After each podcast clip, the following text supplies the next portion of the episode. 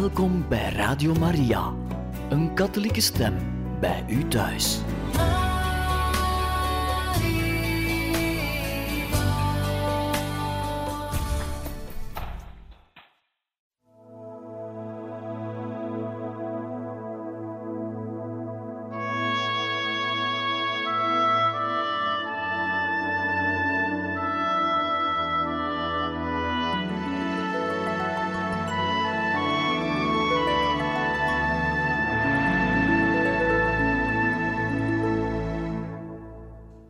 Beste luisteraars van Radio Maria, we lezen uit het boek De Nieuwe Evangelisatie in het voetspoor van Sint Dominicus, geschreven door El Piren, priester, in een vrije bewerking van het boek Sint Dominicus, door HPTO OP. Uitgegeven bij de uitgeverij Hovin. Het woord vooraf. De kerk leeft in het spanningsveld van een bepaalde tijd. Daar elke tijd in zich de kiem van bederf en de kiem van heropleving draagt, zal de kerk in de verkondiging van Gods woord een synthese dienen te maken tussen de tekenen van de tijd waarin zij leeft en het authentieke geloof in de loop van de heilsgeschiedenis hebben vooraanstaande heiligen dit gedaan en kunnen zij, gezien hun geniaal inzicht en hun invloed op de tijd waarin zij leefden, ons allicht tot voorbeeld dienen. In een tijd van verval en geloofsverzwakking waren zij en door hun heilige levenswijze en door hun vurige predikatie lichtende voorbeelden aan het firmament van de heilsgeschiedenis. Onverdroten bestreden zij de ketterij en ontmaskerden door hun zuivere leer de heimelijke duistere krachten van het ongeloof. Daar de heilige Dominicus een ware kampvechter van het geloof was, is het niet van belang ontbloot hem als voorbeeld te stellen voor onze geseculariseerde tijd, waarin menig geestelijke en als gevolg daarvan een niet gering aantal gelovigen het sacraal karakter van het bovennatuurlijke leven hebben prijsgegeven voor een louter humanistische levensvisie. Het geloof dat uit zijn aard zelf haak staat op de geest van de wereld, is voor hen eerder een aanpassing aan dan een bezieling van deze wereld geworden. Het aggiornamento van Vaticanum II diende au sérieux genomen te worden. Dit concilie wilde met recht en reden de kerk meer in de wereld laten doordringen. In tegenstelling daarmee hebben valse profeten onder de instignatie van de duivel de wereld in de kerk gebracht. Opdat de nieuwe evangelisatie waartoe onze heilige vader de paus ons tijdens zijn bezoek aan ons land in 1985 heeft opgeroepen, vruchtbaar zou zijn, hebben we, met het onontbeerlijke gebed, stoottroepen nodig om het geloof dat in zoveel gewesten verduisterd en ontzield is, terug integraal in alle bevattelijkheid en helderheid te verkondigen. Wie beweert dat zoiets niet meer van onze tijd is, schijnt de uitspraak van Jezus hieromtrent over het hoofd te zien. Ik ben gekomen om vuur op de aarde te brengen, en hoe wens ik dat het ontstoken wordt? Uit het Evangelie van Lucas, twaalfde hoofdstuk, vers 49. De auteur El Piren. Hoofdstuk 1 Zijn geboorte en jeugdjaren.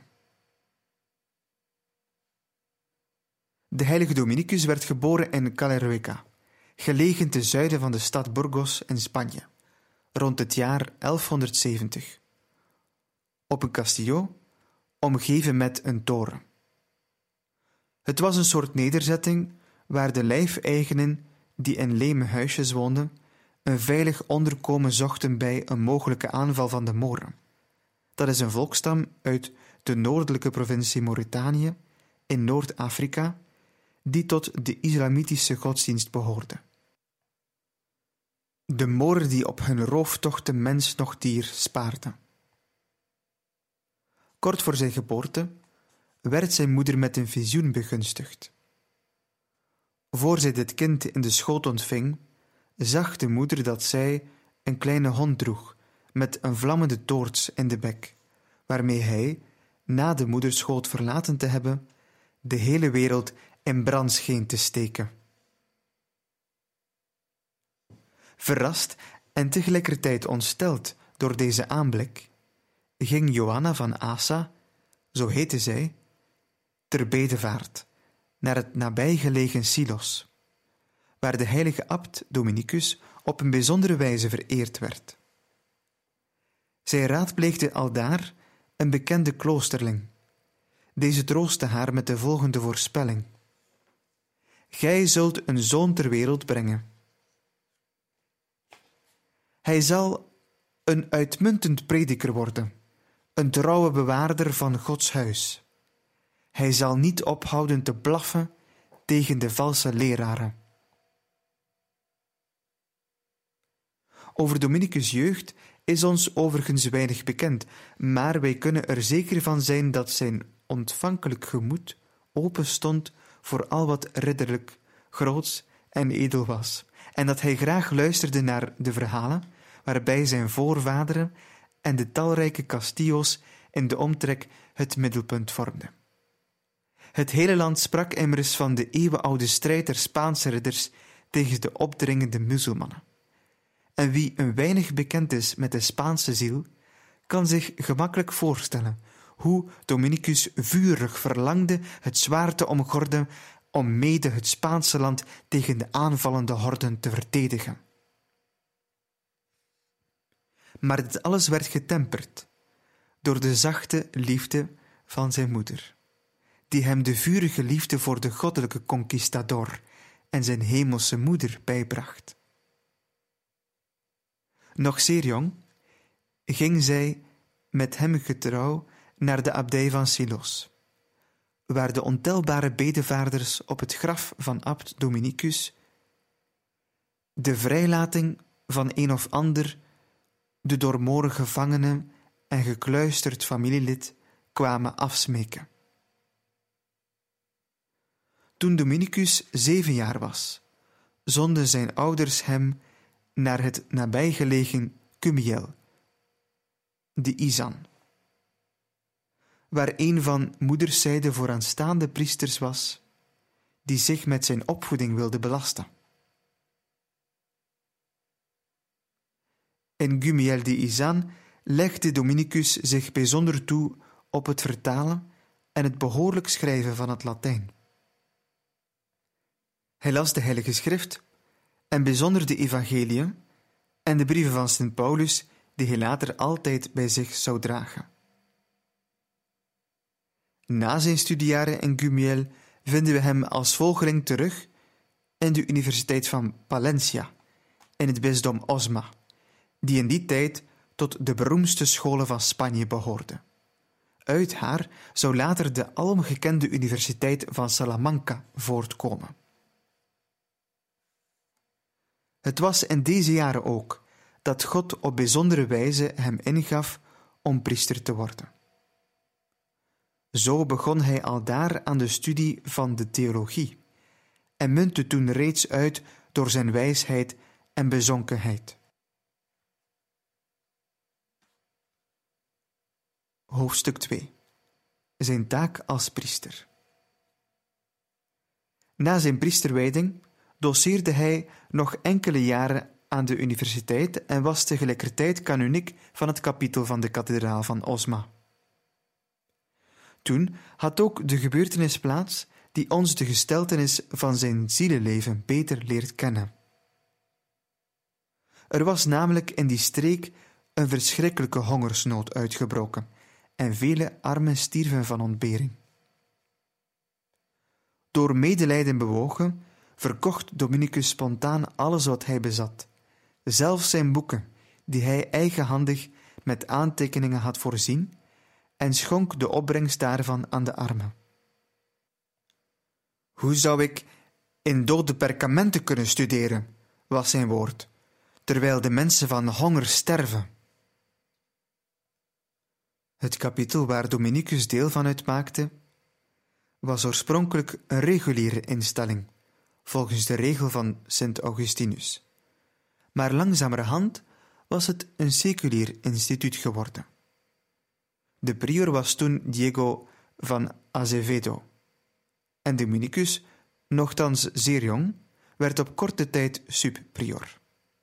Samen spannen zij zich in om het kapitel zijn oorspronkelijke vorm terug te geven. In het jaar 1201 werd de prior Diego tot bisschop van Osma verkozen. Hij had zulk groot vertrouwen in Dominicus dat hij hem aanstelde tot vicaris van zijn diocees.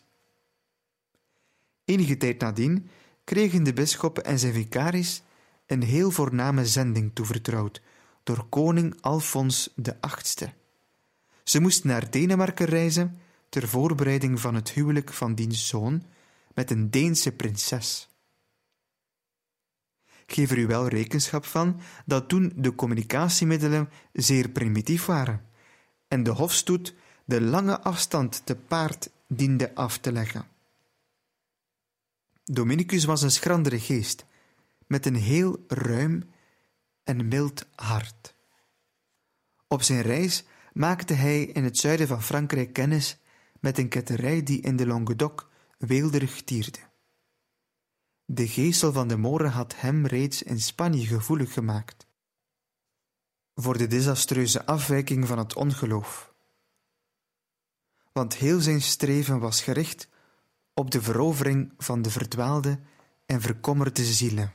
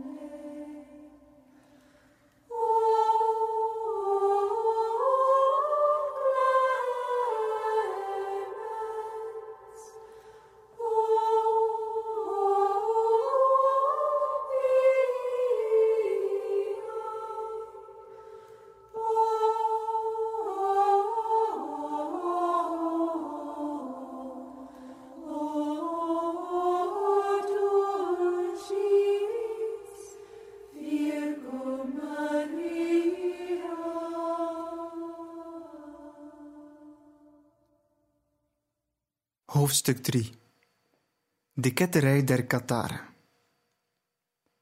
Een ketterij is een afwijking van het ware authentieke geloof. Het zij door één of meerdere punten van het geloof in twijfel te trekken, het zij dwaalleerstellingen daaromtrent te verkondigen. Zo was het ook gesteld met de ketterij van de Kataren. Deels uit verwarring van de geest, deels uit rancune tegenover het wangedrag van zoveel geestelijke van die tijd, overdreven zij de tweestrijd die er bestaat tussen ziel en lichaam, tussen stof en geest. Die tegenstelling werd zo opgeschroefd dat zij aan beide een levensprincipe toekenden. De stof van de wereld hiermee verbonden, schreven zij toe aan het principe van een God van het kwaad. De ziel, het geestelijk element, aan het principe van de God van het goed. Deze twee staan lijnrecht tegenover elkaar. Alleen de volmaakte, die behept waren, zogenaamd met een zekere bovennatuurlijke kennis of gnosis, en een soort ritus hadden ondergaan, het consolamentum genoemd, waren in staat een onberispelijk leven te leiden. Zij waren de ingewijden die zelf de macht hadden om anderen de handen op te leggen en het consolamentum te geven. Daar de stof uit een boze is, had Christus volgens hen maar een schijnlichaam. Hierdoor valt heel het verlossingswerk weg en worden ook de sacramenten uitgeschakeld.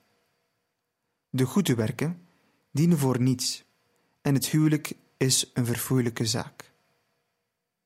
Daar de doorsnee mens met dergelijke aberraties moeilijk kan leven, zullen de meeste Kataren het consolamentum tot hun dood uitstellen. Van Gods genade kan er geen sprake zijn.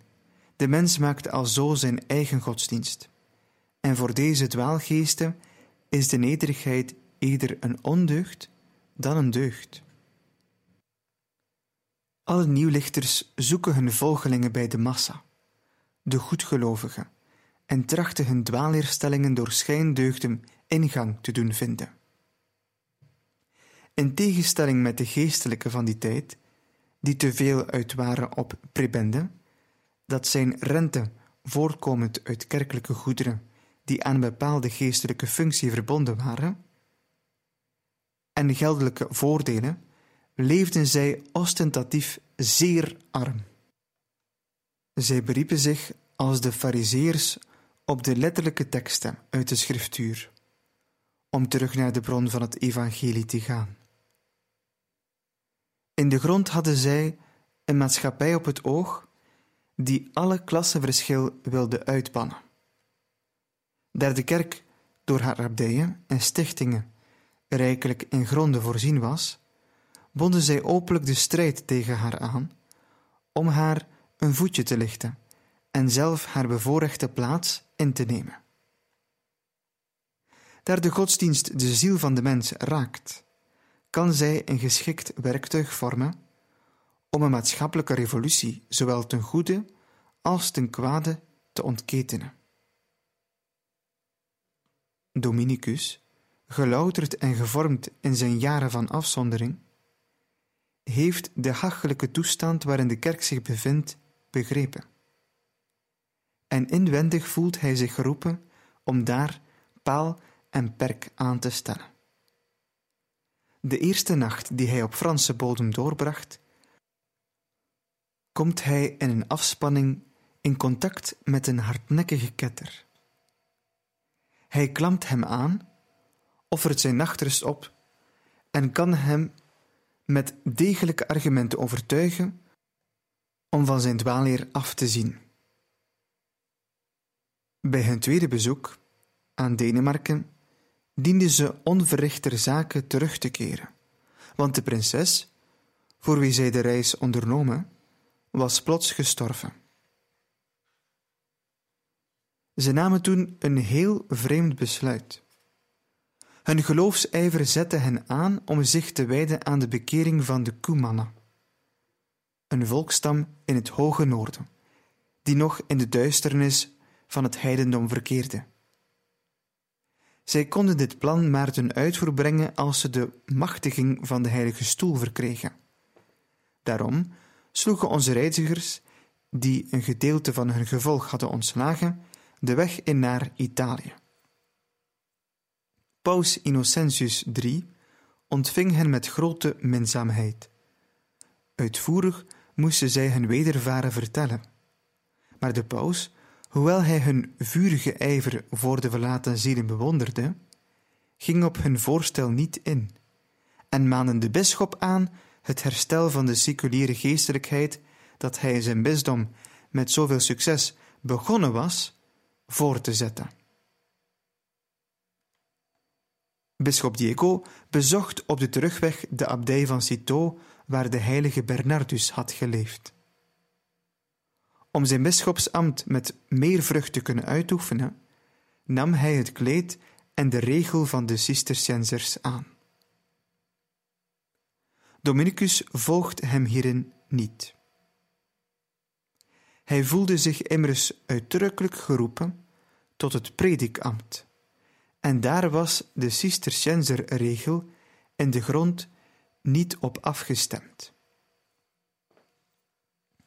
Ten eerste, de Cisterciensers, die veel gronden beheerden en bewerkten, besteden heel wat tijd aan handenarbeid. Dat leek Dominicus echt niet geschikt voor paters die zich op wetenschap wilden toeleggen. Ten tweede, ten tweede, daar zouden theologische studies sterk onder lijden en de predikatie het nadelig gevolg van ondergaan. Ten derde, een sterke kloostergemeenschap afgezonderd van de wereld bood niet de geschikte gelegenheid om aan de massa de blijde boodschap te verkondigen. Na enige maanden verblijf in Citeaux maakten de pelgrims aanstalten om naar Spanje terug te keren. Zij doorkruisten de stad Lyon, ook een haard van ketterij, waar de Waldenzen hen herinnerden aan de geëxalteerde Sabates van Spanje.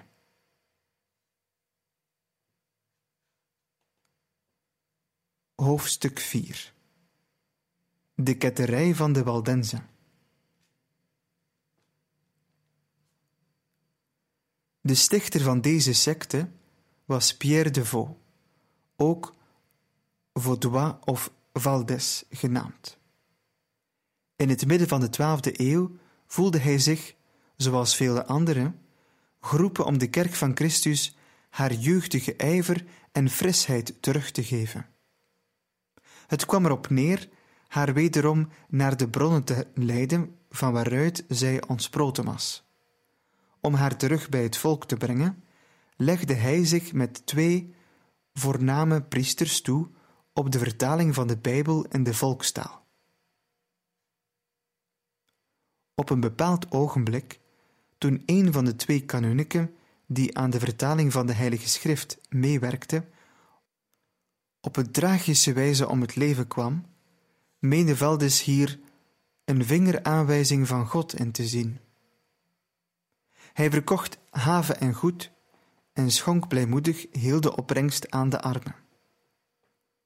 Om zijn zending kracht bij te zetten, kleedde hij zich als Johannes de Doper.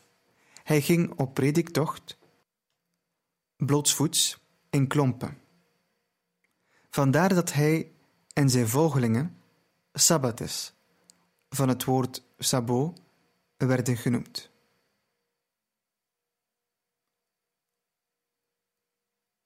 Op zijn wervingstochten predikte hij de volslagen armoede, zogezegd in tegenstelling met de excessieve rijkdom van de kerk en het wangedrag van de geestelijkheid.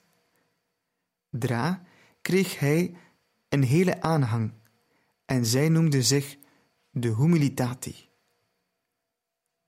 of in het Nederlands de armen van Lyon. Doch naar de naam van hun stichter werden zij ook Waldense genoemd.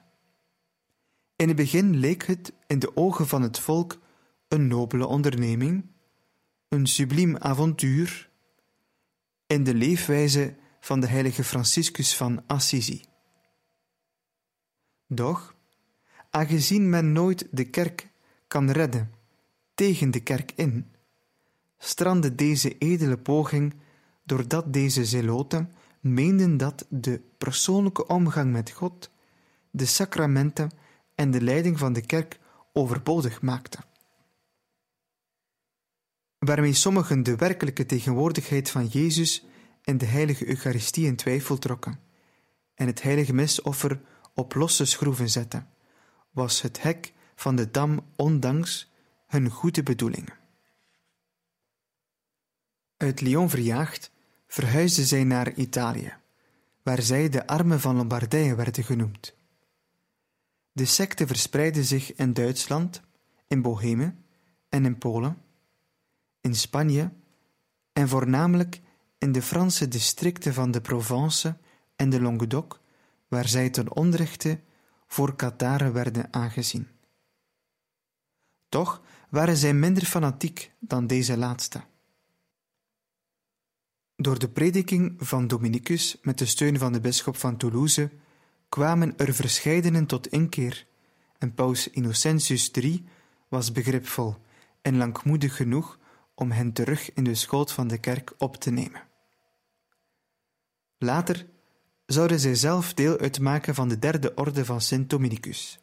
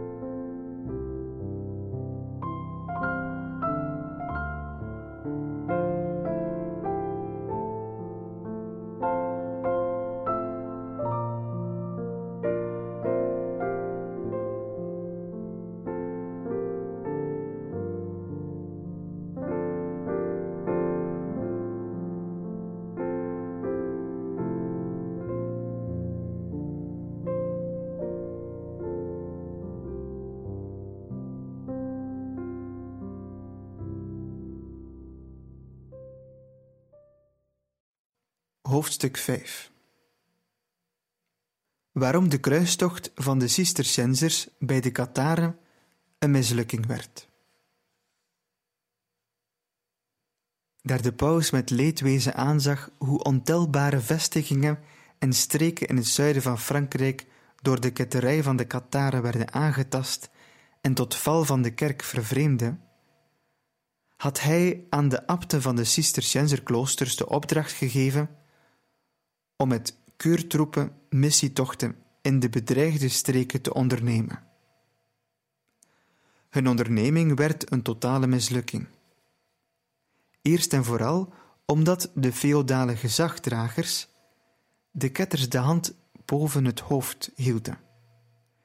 Daarbij waren de kloosterlingen tegen deze uiterst gewaagde en moeilijke taak niet opgewassen. Heel wat katholieke geestelijken die zich schuldig maakten aan simonie en aan een losbandig leven, hadden alle krediet bij de bevolking verloren.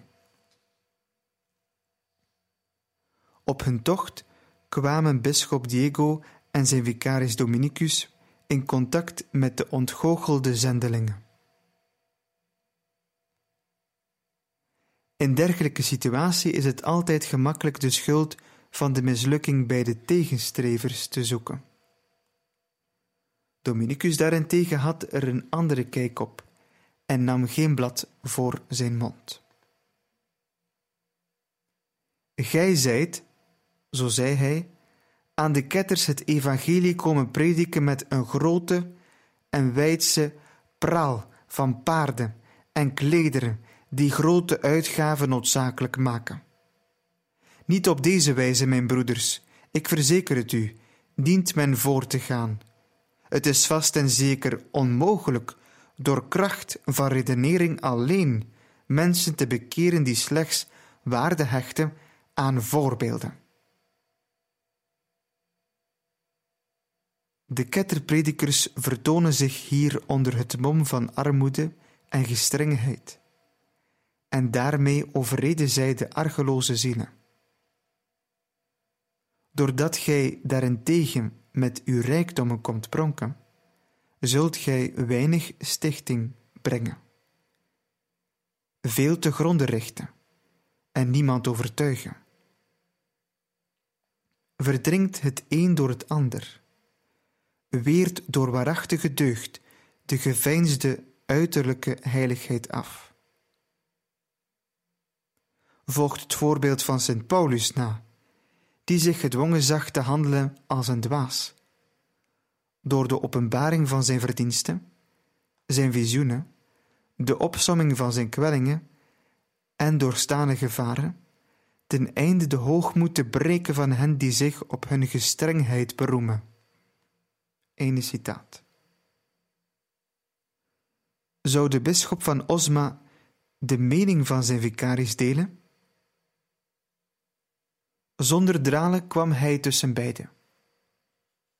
En ik citeer: Doet wat ik ga doen, verklaarde hij, en dadelijk ontsloeg hij heel het gevolg van zijn geestelijke en dienaren en zond hen terug naar Spanje. Alleen de superior Dominicus hield hij aan zijn zijde. Aanstonds volgden de Cisterciënzer legaten dit voorbeeld.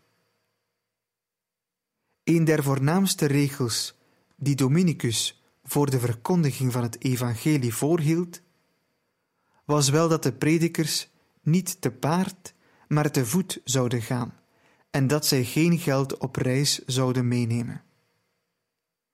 Hij legde hen op geschoeid te gaan, omdat de ketters zich onderscheiden door blootsvoets sandalen te dragen. En met deze passage, beste luisteraars, zijn we aan het einde gekomen van deze aflevering uit het leven van de heilige Dominicus in een eerste deel. Een volgende keer lezen we verder onder het hoofdstuk De missionaire tocht.